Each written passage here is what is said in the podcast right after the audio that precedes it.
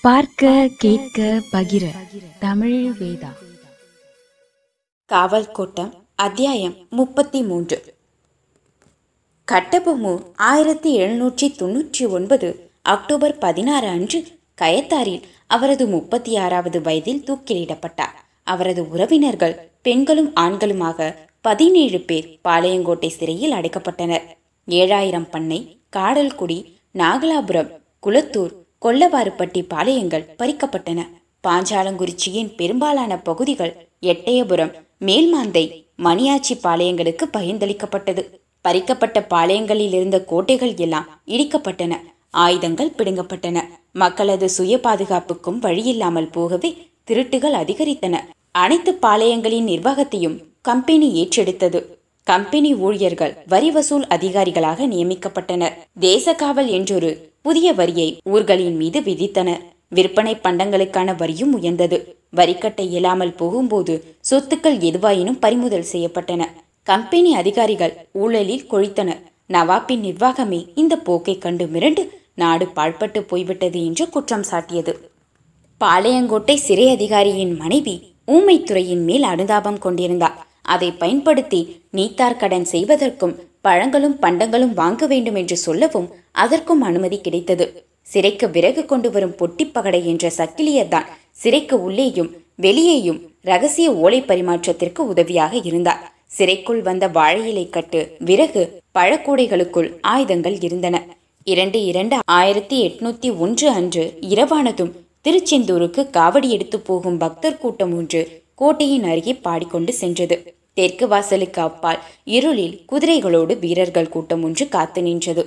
பாட்டுச் சத்தம் நெருங்கியதும் ஊமைத்துறையின் உறவினர்கள் ஆயுதங்களோடு காவல் வீரர்களோடு மோதி கோட்டை கதவை திறந்து ஓடினர். மூன்று பேர் சண்டையில் இறந்துவிட பதினான்கு பேர் தப்பி காத்திருந்த கூட்டத்தோடு வல்ல நாட்டு மலைக்கு ஓடினர். பின்தொடர்ந்த சிறைக்காவலர்கள் அடிபட்டு திரும்பினர்.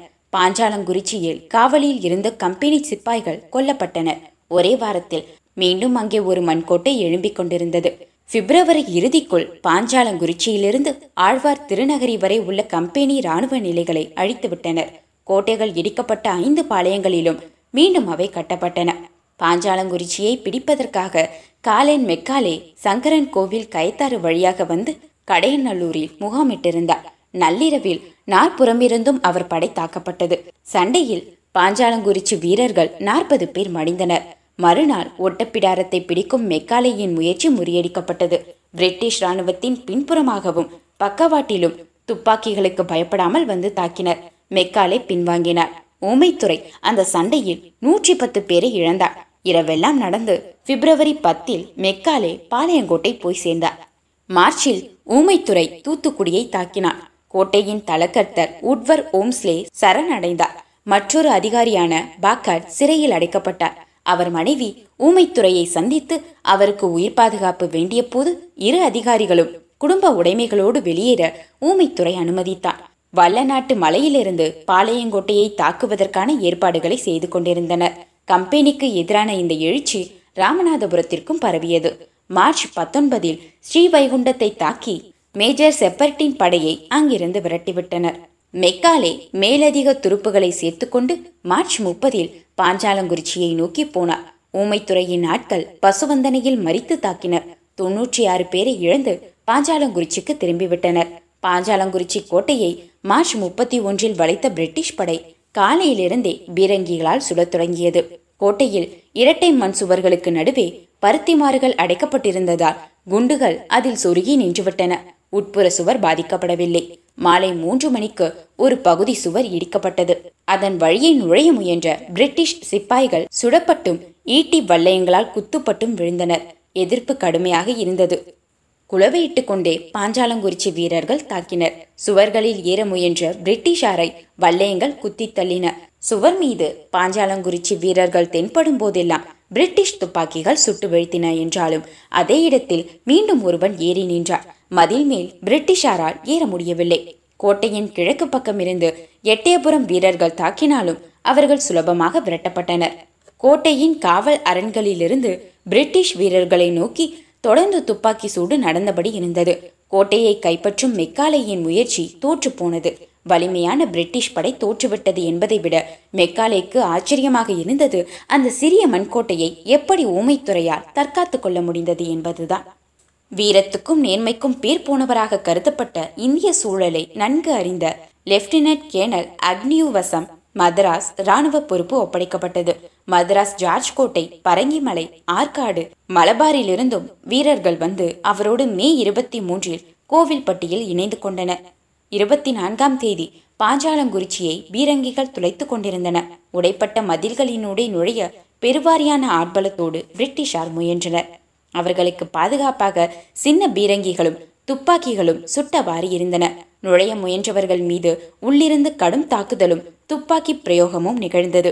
பெரும் எண்ணிக்கையில் வீரர்கள் பலியாயினர். சிதைந்த மதிலின் ஒரு வழிக்கு பின்புறம் எதிர்த்து நின்ற வீரர்கள் அனைவரும் சுட்டு வீழ்த்தப்பட்டவுடன் பிரிட்டிஷ் வீரர்கள் அந்த வழியை மொத்தமாக உள்நுழைய முயன்றனர். அந்த தருணத்தில் கோட்டையில் இருந்த பாஞ்சாலங்குறிச்சி வீரர்கள் மூவாயிரம் பேர் கிழக்கு வாசல் வழியாக வெளியேறி இரு பிரிவுகளாக கிழக்கிலும் வடக்கிலும் விரைந்து ஓடி தப்பித்தனர். கோட்டைக்குள் ஆயிரத்தி ஐம்பது பேர் இறந்து கிடந்தனர். பிடிப்பட்ட வீரர்களை கோட்டையின் வெளிப்புறத்தில் நிற்க வைத்து சுட்டுத் தள்ளுமாறு உத்தரவிட்டார் அக்னியு. கேனல் ஜேம்ஸ் வெல்ஸ் வந்து அவரை சந்தித்தார். சார் உங்களுக்கு சிலவற்றை நினைவூட்ட விரும்புகிறேன். தூத்துக்குடியை கைப்பற்றிய போது பிரிட்டிஷ் அதிகாரிகளை குடும்பத்தோடு வெளியேற ஊமைத்துறை அனுமதித்தார். அதைவிடவும் மெக்காலே தோற்று பாளையங்கோட்டைக்கு திரும்ப முயன்ற போது அவரது படையை ஊமைத்துறை நிர்மூலமாக்கி இருக்க முடியும். ஆனால் திரும்பிச் செல்ல அனுமதித்தார். அக்னியு சுருட்டை புகைத்தவாறு மௌனமாக கேட்டுக்கொண்டிருந்தார் காது கேளாத வாய் பேச முடியாத ஒரு இளைஞனின் சாகசங்கள் பிரம்மை பூட்டுகின்றன. அவர் சைகைகளை தேவ கட்டளைகளாக ஏற்றி எல்லோரும் கீழ்ப்படுகின்றனர். எல்லா தாக்குதல்களிலும் அவர் முன்னால் நின்றிருக்கிறார். தன்னை விட நூறு மடங்கு வலிமை வாய்ந்த எதிரியைக் கண்டு அவர் அஞ்சவில்லை. அவரது படையின் சக்தியை விட சாதனைகள் பல மடங்கு பெரியவை. சுருட்டை வாயிலிருந்து எடுத்த அக்னியு சொன்னார் தெரியும் அவனை பற்றி அனைத்தையும் அறிந்த பிறகே இங்கு வந்தேன். நான் அறிந்த அபாரமான போர் வீரர்கள் வெகு சிலரில் இவன் ஒருவன். அவனை மிகவும் மதிக்கிறேன். என்ன செய்வது? அவனை எதிர்த்து போரிட அல்லவா வந்திருக்கிறோம்? அக்னியுவின் ஆணைப்படி பிடிப்பட்ட வீரர்கள் அனைவரும் சுட்டுக் கொல்லப்பட்டனர். வடக்கே தப்பியோடிய ஊமைத்துறையின் கூட்டத்தை பிரிட்டிஷ் வீரர்கள் துரத்தி சென்றனர். கடும் சண்டை நடந்தது. மீண்டும் அவர்கள் சிதறி ஓட பிரிட்டிஷ் வீரர்கள் கோட்டைக்கு திரும்பிவிட்டனர். அருகில் உள்ள கிராமத்தில் இருந்த பெண்கள் காயம்பட்டவர்களுக்கு உதவி செய்வதற்காக அந்த களத்திற்கு வந்தனர். அதில் ஒருவன் உயிர் பிரியும் தருணத்திலும் அருகில் விழுந்து கிடந்த ஊமைத்துறையை காட்டி சாமியை எப்படியாவது காப்பாத்துங்க என்று சொன்னான். குமாரசாமி நாயக்கன் கட்டபொம்முவிற்கும் செவத்தையாவிற்கும் தம்பி. கம்பெனியாருக்கு ஊமி டம்பி. முகமதியர்களுக்கு மூங்கா மக்களுக்கு ஊமைத்துறை துரைசிங்கம் வீரர்களுக்கு சாமி. தேவகிரியிலிருந்து ஆனைக்குந்திக்கு வந்தவர்கள் தோக்கலவாறுகள் வடக்கிலிருந்து வந்தவர்கள் என்ற பொருளில் அவர்கள் அழைக்கப்பட பின்னர் அதுவே குலப்பெயராயிற்று. அச்சுதராயருக்கு எதிராக மைசூர் கொல்லவார்களோடு சேர்ந்து கலகம் செய்து நரசிம்மனுக்கு திருவடி ராஜ்யம் அடைக்கலம் தந்தது என்பதற்காக அதை தண்டிப்பதற்கு விஜயநகர தளபதி ராமராய விட்டலர் வேணாட்டின் மீது படையெடுத்து வந்தார். எட்டு ஆண்டுகள் கன்னியாகுமரியிலேயே தங்கிவிட்டார். அவரோடு வந்த தோக்கலவாறுகளின் ஒரு பிரிவினர் புதிதாக கட்டப்பட்ட பாளையங்கோட்டையில் மதுரையின் நிலைப்படையாக தங்கிவிட்டனர். பின்னர் அவர்கள் குடும்பங்களும் வந்து சேர்ந்தன திருமலை நாயக்கர் காலத்தில்தான் தெற்கே புதிய பாளையங்கள் உருவாக்கப்பட்டன. தூத்துக்குடி ஐரோப்பியர்களையும் திருமலை நாயக்கரை எதிர்த்த எட்டயபுரம் சில்லவாரையும் கண்காணிக்கவே பாஞ்சாலங்குறிச்சி உருவானது. கள்ளிக்காட்டை அழித்து கரிசல் நிலங்களாக்கிய காப்புகளின் ஊர்களை உள்ளடக்கிய தோக்களவாறுகளின் காடல்குடி குளத்தூர் மேல்மாந்தை பாளையங்கள் ஏற்பட்டன. வெகு காலமாக வேரூன்றி இருந்த பெரும் நிலப்பரப்பை கொண்டிருந்த செருக்கில் எட்டயபுரம் புதிய பாளையங்களோடு காலமெல்லாம் முரண்பட்டு கொண்டிருந்தது. கம்பெனிக்கு ஆதரவாக ஆரம்பத்திலிருந்தே இணங்கி போன பாளையம் அது ஒன்றுதான். எட்டயபுரத்தாரையும் பணிந்துவிட்ட மற்ற பாளையக்காரர்களையும் இகழ்ச்சியாக பார்த்து கொண்டே கட்டபொம்மு தூக்கு கயிற்றை நோக்கி நடந்து போனான். கோட்டையை விட்டு ஓடாமல் அங்கேயே போரிட்டு நான் சித்திருக்க வேண்டும் என்றான். கடைசியாக அவன் கவலைப்பட்டது தம்பி குமாரசாமிக்காகத்தான். வெங்கடாச்சலபுரத்தில் ஒரு வீட்டுக்குள் படுத்திருந்தான் ஊமைத்துறை. ஏழு காயங்களில் நான்கில் கட்டு போட்டிருந்தது தகவல் கிடைத்து அவனை பார்த்து போக வீரர்கள் வந்திருந்தனர். அவனுக்கு சிசுருஷை செய்யும் கிழவி சொன்னான் சண்டைக்கு பிறகு ராத்திரி தொப்பிக்காரங்க பக்கத்து ஊர்கள்ல எல்லாம் வீடு வீடா தேடி வந்தாங்க. நான் துரசிங்கத்தை துணியை போட்டு மூடி என் மகன் பெரியம்மா வந்து செத்து போயிட்டாயான்னு அழுதேன். திறந்து பார்க்காமலே ஓடிட்டாங்க. காயங்கள் ஆறிய பிறகு வந்து அழைத்து போவதாக சொல்லி அவர்கள் சென்று விட்டனர். அவன் படுத்திருந்த கயிற்றுக்கட்டிலிருந்து ஒரு கழித்து திரும்பி பார்த்தால் அந்த கோழி தெரிந்தது. வீட்டின் மூலையில் குளுக்கைக்கும் சுவருக்கும் இடையே வரையோட்டில் அது அடைக்காத்திருந்தது. அவன் அங்கு வந்து கிடந்த ஐந்தாம் நாளே பதினோரு குஞ்சுகளோடு இறங்கிவிட்டது. தாயின் காலடியில் முண்டியடித்து கொண்டு குஞ்சுகள் சுற்றி சுற்றி வந்தன. விலகியோடும் குஞ்சுகளை தாய் கொக்கரித்து கண்டித்து தன் நிழலிலேயே வைத்து கொண்டது.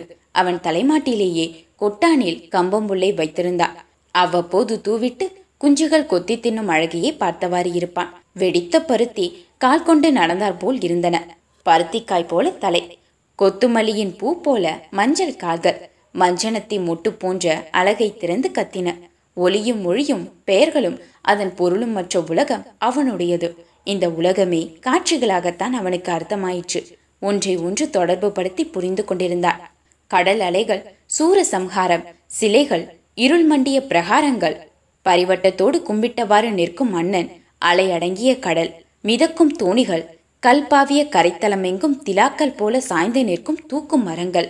அந்த தேவாலயம் குழந்தையை தூக்கி கொண்டு நிற்கும் அம்மன் நின்று பார்க்கும் அண்ணன் மடிந்து மடிந்து கொட்டும் அருவி உயர்ந்த மலை செழித்த மரங்கள் அறிந்திராத பழங்கள் அருவிக்கரை கோவில் மரத்தில் செதுக்கியது போல் துல்லியமான விளிம்புகளுடன் கல் தூண்கள். மார்பில் சந்தன திட்டுகளுடன் கண்மூடி கைகூப்பி நிற்கும் அண்ணன். நினைவில் ஓடும் எல்லா காட்சிகளுமே அடுத்த அண்ணனில் வந்து நிற்கின்றன. குழந்தையாய் அண்ணன் கைகளிலேயே இருந்திருக்கிறான். எட்டி எடுத்து வைத்த முதல் நாள் அண்ணனின் நிழலிலேயே நடந்திருக்கிறான். முதன் முதலாக அவனை குதிரையில் ஏற்றிக்கொண்டு அண்ணன் விரட்டிய போது மிரண்டு அலறியது இன்னும் நினைவில் இருக்கிறது. கயத்தாரில் ஓடைக்கு அப்புறம் இருந்த கோவில் மண்டபத்தில்தான் கை கால்களில் விலங்குகளோடு அவர்கள் கிடந்தார்கள். திடீரென தூரத்தில் கிழக்கே இருந்து ஓலமும் ஒப்பாரியும் கேட்டது. சங்கிலியிட்ட கைகளால் நெஞ்சில் அரைந்து கொண்டு எல்லோரும் புலம்பினார்கள். அவனுக்கு புரிந்துவிட்டது. ஊளையிட்டவாறு மண்ணை அரைந்து அரைந்து கதறினான். இந்த மண்ணுக்கு மட்டுமே புரிந்த மொழியாது நடக்க முடிந்தவுடன் புறக்கடை வேப்பமர நிழலில் கல்லில் அமர்ந்து கோழி குஞ்சுகள் மேவதையே பார்த்திருப்பான். கோழியின் உடல் சிலிர்க்க இறகுகள் பொங்கி தலையை வெட்டி வெட்டி அது திகைத்து பார்க்கும்போது அருகில் எங்கோ காக்கையின் குரல் ஒழித்திருக்க வேண்டும் என்று புரிந்து கொள்வான் உடனே கொக்கரிக்கும். மேய்ந்து தெரிந்த குஞ்சுகள் அடைக்கலம் தேடி வர சிறகடியில் அமர்த்தி அப்படியே பம்மிக்கொள்ளும் அதற்குள் நாலு குஞ்சுகளை பறிகொடுத்து விட்டது. காக்கைகள் என்றாலே வடுகர்களுக்கு ஆகாது. கண்டாலே விரட்டுவார்கள்.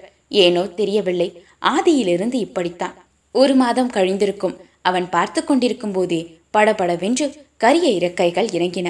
கருத்த கால்கள் கவ்வியிருக்க ஒரு குஞ்சு கியா கியா என்று கத்திக்கொண்டு வானத்திற்கு போனது. கோழியின் புலம்பல் வெகு நேரமாய் அடங்கவில்லை. ஆட்களை வரச் சொன்னான்.